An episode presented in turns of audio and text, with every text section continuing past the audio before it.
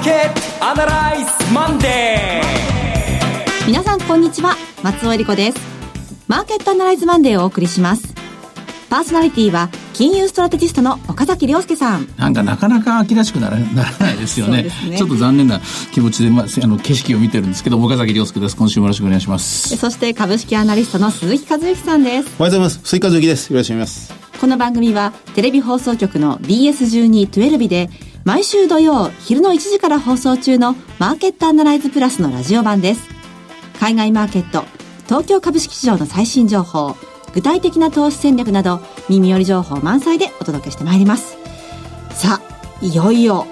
アメリカの中間選挙やってまいります。そうなんですよ、えー、え。ー、だけどね、はい、えー、っと今日最初に言わなきゃいけないんですが後にしようか尺に尺が長くなるから。でもちょっと異変が起きてるんですよマーケットに、はい、でその話から今日は入りたいと思います。異変。はい、うん異変感じるところ鈴木さんはいかがですか？あの先週と先々週のこのマーケットの段差のような大きな違いですよね、はい、まあ、銘柄によっては V 字型回復を遂げるような動きでさあここから戻れるのかどうかってやっぱりもう一回へこたれるのかっていうのが今週以降すごい大きな分岐点ですよね。さあ今週果たしてどうなるのか今日も番組を進めていきましょう。この番組は株三六五の豊か商事の提供でお送りします。今週のストラテジー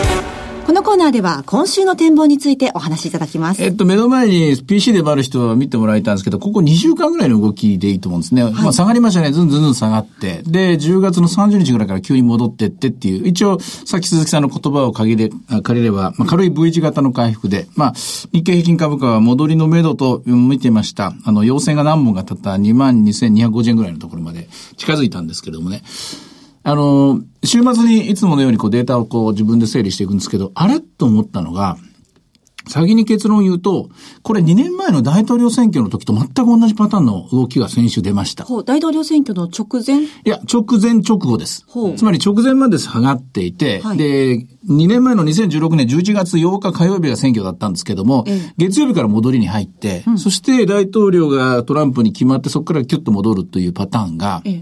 同じように、え V の形で回復をする株価、それから、え同じく逆 V の形で折り返すボラティリティ、それから、えスキューという指数がどんどん下がっていく。これすべて同じパターンで、え2年前の11月の第、え1週、2週ですね。ここで起きています。で、これが10月の最終週、11月の第1週で起きている。つまり、何が言いたいかっていうと、形の上ではマーケットはもう選挙を織り込んだ形ですね。つまり共和党の勝ちということ？いや、えっと、おそらく共和党、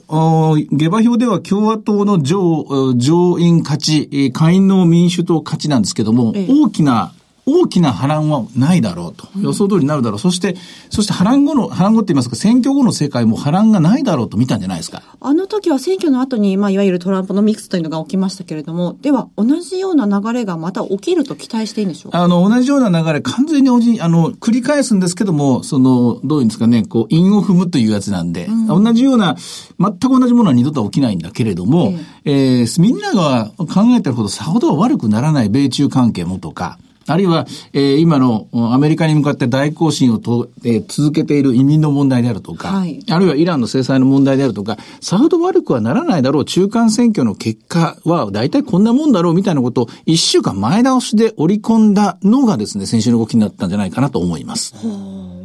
あの、とても斬新な、うん、あの、初めて聞きますごい意見ですね。いや、調べてみれば、皆さんわかると、同じように、ほぼほぼ同じようにチャートが動いてます。えー、チャートと、まあ、何種類かのチャートを見比べると、あ、2年前と全く同じパターンだなと。もう今週はもう中間選挙さあどうなるか、もう、もう99.9%そういう見方がほとんどですが、もう大体これはもう消化されたと。中間選挙はもうテーマ的には、よっぽど変な形にならない限り、マーケットの主役には私はならないんじゃないかと、今週思ってます。ああ、そうですか。うんそれはむしろ、まあ、安心して良いということなんでしょうか？えっと、えー、想定外の、つまり不確実性に対しては、えー、考えなくていいということだと思うんですけども、ただ、あの時もそうなんですけども、トランポノミックスもそうですけども、その後、11月、2016年の11月の後半戦のテーマっていうのは、12月の利上げ。はい。あの時は2度目の利上げですね。うん、そして、減税の話とか、えー、まあ、インフラ投資の話とか、景気いいぞっていう、景気不可ぞって話を織り込んだじゃないですか。それと同じような展開になっていくとなると、これはアメリカの金利はまだ上がるということですよね。うんまずアメリカの金利が上がっていくんだろうと、ここが、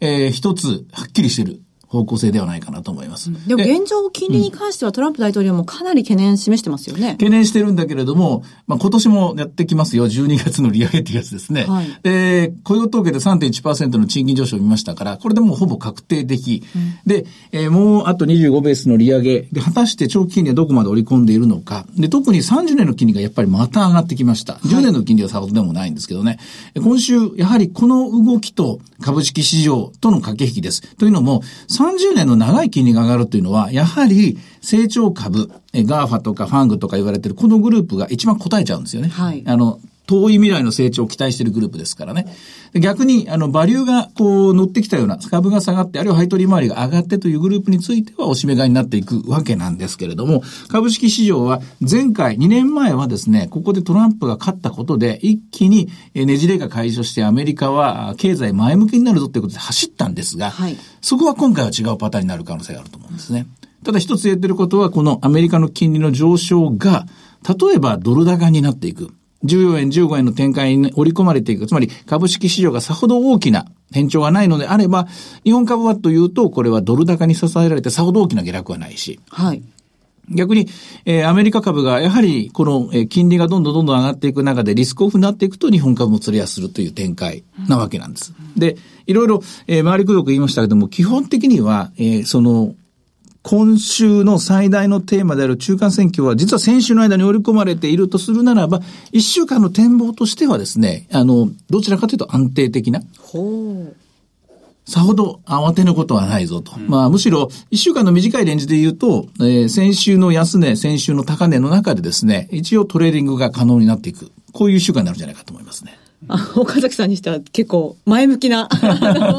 発言になりましたけれども。まあまあ、前向きというか、一週間単位でそんな感じですね。まあ私のあの長期戦、長期的な見方は変わってないですけどね。やはりアメリカ株はまだ壊れていく途中だと思っていますけども、ただ中間選挙というテーマに関しては、これは終わってるっていうふうに読めますね。うん、まあ、それに関連して、前回とのトランプ大統領就任、まあ、この選挙に絡んでは、その前後で、為替も随分変動しましたが。うん、そうなんですよ。えー、これはアメリカの株、長期金利の上昇、アメリカの株式上昇、これと一緒に株の上昇というですね、ドルが3つ上がっていくっていう、う金利も上がっていく、通貨も上がっていく、そして株も上がっていくっていうパターンなんですけども、今回はそのパターンになれるかどうかは、やっぱり株式市場が鍵を握ってると思います。株式市場が少々の金利上昇なんか、もうビクともしないとどんとこいみたいな形の動きになれば、これはドル円は15円の方向に行きやすくなると思いますが、しかし私はそれはまあ短命とは思いますけどね。あそそんなに長くは続かないと思いますけどね。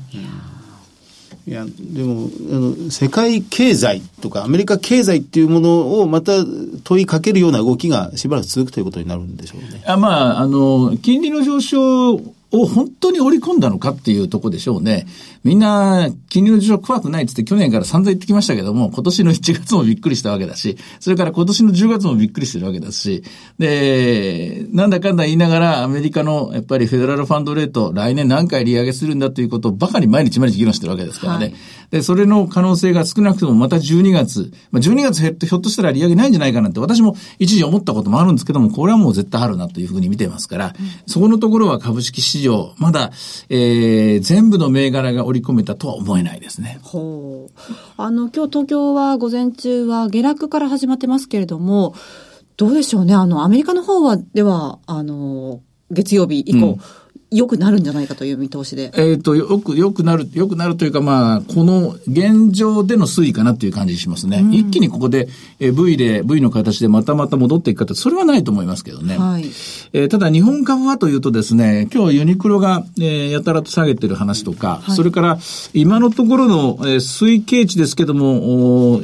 えー、中間期ですね、上半期のところは期待値には届いていないというのが多く出ていて、あといくつかの企業では、まあ中国の話とか、この間の千代田加工建設とかもそうですけどもね、人件費の増加の話とか、やはりところどころボディーブローのようにですね、えー、いろんな、えー、コストというものが効いてきたり、あるいはいろんな懸念というものが、えー、収益に効いてきたりしていますから、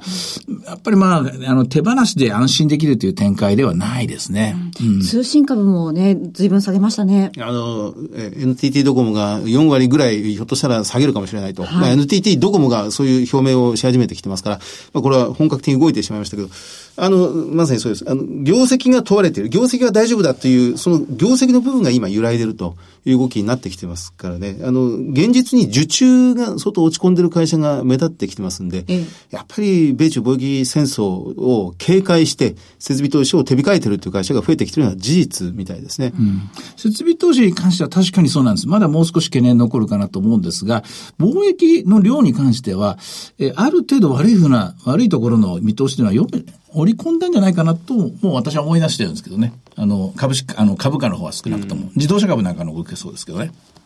まあ、あの、このアメリカと相対的に見た場合に、はい、あの、米国株で攻めるのか、それとも日本株で攻めるのか、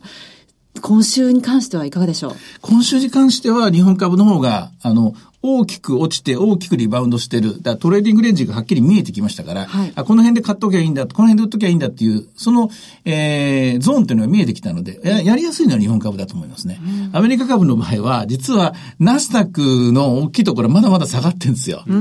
で、内部でですね、また先状態になっちゃったんですよ。はい、今までずっと引っ張ってきたグループがどんどん落ち続けてきて、で、今までダメだったグループが逆に戻ってきてるので、ですから、指数で見たら、このどれを信じていいのかわからないし、はい、で、銘柄で見ると、ここまで、えー、もう、えー、お宝になってたものを売らなきゃいけないのか、手放さなきゃいけないかなのかという選択にファンドマネージャーは今、駆られてるとこなんですよ。で、アメリカ株の方が難しいですね。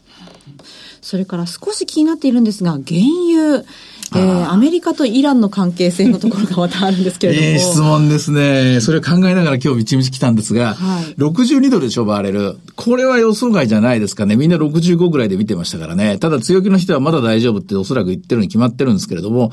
でまあ、一回ちょっとチャートもう一回引いてみなきゃわかんないですね、私も。今一体なぜ、このメカニズムは何なのか。まあ、平たく言えば前々から懸念している、やはり中国景気。GDP6.5% という予想の加減に来たわけなんで、で中国景気イコール、えー、原油が、原油の価格のですね、水準っていうふうに見ていいと思うんですよ。はい、6.5が60、バーレル60か55っていうならば、6.5切ってきたらもうちょっと下がる必要下がる可能性ありますよね。そう見てみると、えー、原油は見通しがこう、えー、100ドル、バーレル100とか80とか、これは狂い始めてますね。狂い始めてますけども、えー、日本で生活、えー、自動車、ガソリンというものが身近にある方は、ほっと一息じゃないですか。ガソリン価格も信じられないぐらい高かったのでね。うん、えー、これで日本国内の産業に対しては、まあ少し本質的にはいいはずです。本質的には日本の消費とか何か削んなきゃいけないっていう必要性は免れるし、はい、あとは、えー、輸送のコストが下がりますとかね、こういったものもいろんなところで利益にはなってきます。ただその一方で、自動、日本の自動車のグループは、やはり原油価格が高いことを前提にして、ハイブリッドとか電気とかこう走ってるのがありますからね。はい、こちらのグループは、えー、ちょっとその分は果たして、えー、海外での売り益どうなるかなとかですね、見通しの修正が入るかもしれませんね。さあ、では今日の指標を見てみましょう。まず株365の動きいかがでしょうか？えっと、今2万2000、飛び86円、寄り付きは120円で高値242円まであったんですが、安値は23円、飛び23円ですけどもね。はい。まあでも落ち着いた動きじゃないですかね、ここし、ここ2週間動きのぐらいの中ではね。うん、はい。から、ボラティリティがね、やっぱり今日上がってます。28.14ですね。プラス2.85。これがね、あの、先週も同じこと言ったと思うんですけども、まだボラティリティが上がりきってないんですよ。上がりきってないっていうことは、えー、今週に関して言うと、えー、良くも悪くとも中間選挙というイベントを通り過ぎますから、そのイベントにリスクを置いてた人たちっていうのはほっと一息なんですが、えー、ボラテリティがこう上がりきってないところを見ると、調整局面がこれで終了したという人には私は反対意見です。ああ、そうですか。はい。あの、現物指数は日経平均は大きく下がりました。えー、まあ、一位300円を超える下げで、えー、全引きは258円安。ただ、マザーズ、ジャスタックは、小幅プラスをキープしています。うん、うんうんそんな感じ、うん、そうですね。大体イメージ通りですね。はい。うん、為替の方向性は今週いかがでしょうか？えー、っとね、アメリカの金利がしっかり上がってますからね。はい。えー、とりあえずは、えー、ドル自利高の方向じゃないでしょうか。ただ、爆発力のある上がり方っていうのは私は難しいと思いますよ。そうですか。はい。えー、いろいろお話伺いました。今週末土曜日には午後1時から放送しています。マーケットアナライズプラスもぜひご覧ください。また、Facebook でも随時分析レポートします。以上、今週のストラテジーでした。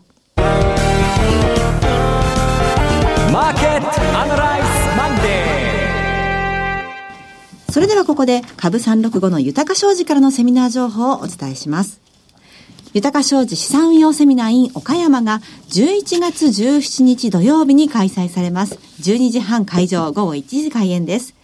第1部は、江森哲さんによる2018年注目の貴金属エネルギー価格の行方と題したセミナー。そして、江森さんと大橋弘子さんによる特別セッション。日経平均で資産運用。クリック株365の活用術とはが開催されます。第2部では、岡崎さんの株式セミナーがございます。会場は TKP ガーデンシティ岡山カンファレンスルーム 4i です。ご応募は、豊か商事お客様サポートデスク。フリーコール0120-365-281 0120-365-281にお願いします。受付時間は土日祝日を除く午前9時から午後7時です。なお、会場では取扱い商品の勧誘を行う場合があります。続きまして、毎週土曜日午後1時から放映中の BS1212 マーケットアナライズプラスからセミナー情報です。え次は広島での開催です。題してリアルマーケットアナライズ 2018in 広島。12月1日土曜日、会場は JR 広島駅そば TKP ガーデンシティプレミアム広島駅前ホール 3A です。BS1212 のマーケットアナライズプラスのホームページからリアルマーケットアナライズの応募フォームにご記入いただくか、お電話でご応募ください。電話番号は0120-935-159 0120-935-159です。通話料無料、自動音声応答サービスにて24時間ご応募を受けたまっております。くれぐれもおかけ間違いのないようにお願いいたします。なんかエミンさんが来てくれることがほぼ決まったらしい。あ、そうですか。はいあの、今、その世の中を挙げて、新しい冷戦、うん、新冷戦という言葉がたくさん飛び交うようになってきましたが、私が記憶する限り、一番先にそれを言い始めたのは、エミン・ユルマンさんだったように思うんですよね。あの、それ、あの、ジャマル・カショギさんが、はい、まあ、あの、サウジのですね、あの、まあ、暗殺されたと言われてますが、私たちが知らない情報をなんか、たくさんエミリさんは、ね、持ってらっしゃるような気がするんで。はい、えー、エルドラン大統領の代わりにですね、いろんな情報を届けていただきたいと思います。そうですね。えー、リアルマーケットアナライズ 2018in 広島12月1日土曜日です。えー、こちらの締め切りなんですが、11月20日火曜日となっております。広島の皆さんもちろん、山陽、山陰、四国などの皆さん、ふるってご応募ください。BS1212 マーケットアナライズプラスからセミナーのお知らせでした。さて、いつでも全国無料の放送局 BS1212 では月曜日から金曜日の夜8時から昭和を代表するあの大人気ホームドラマ時間ですよ第2シリーズを放送中です。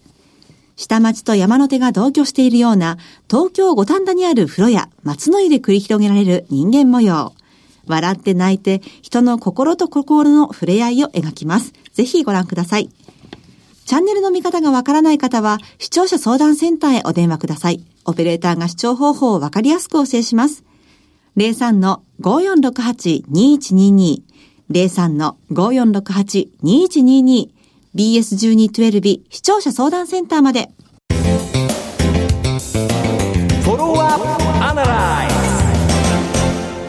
今週の鈴木さんの注目企業のお時間です。今日はどちらでしょうか？はい、あの、法屋7741、はい、あの、こちらでもご紹介したかもしれませんが、改めて決算が出てまいりまして、はい、それが大変好調だったということですね。うん、あの、もう法屋の名前を聞いて、何やってるか思い浮かばない人はいないぐらいかもしれませんが、あの、メガネのレンズはとても有名です。はい、で、その、情報筋に半導体部門で、その、半導体に回路を、あの、細い線で焼き付けるっていう時のポジとネガの、まあ、写真でいうところですね、関係にあるそのネガの部分が、あの、マスクブランクスって言ったり、フォトレジスト、あの、フォトマスクと言ったりするんですが、それの部分で世界ナンバーワンの会社なんですね。半導体関連でもあります。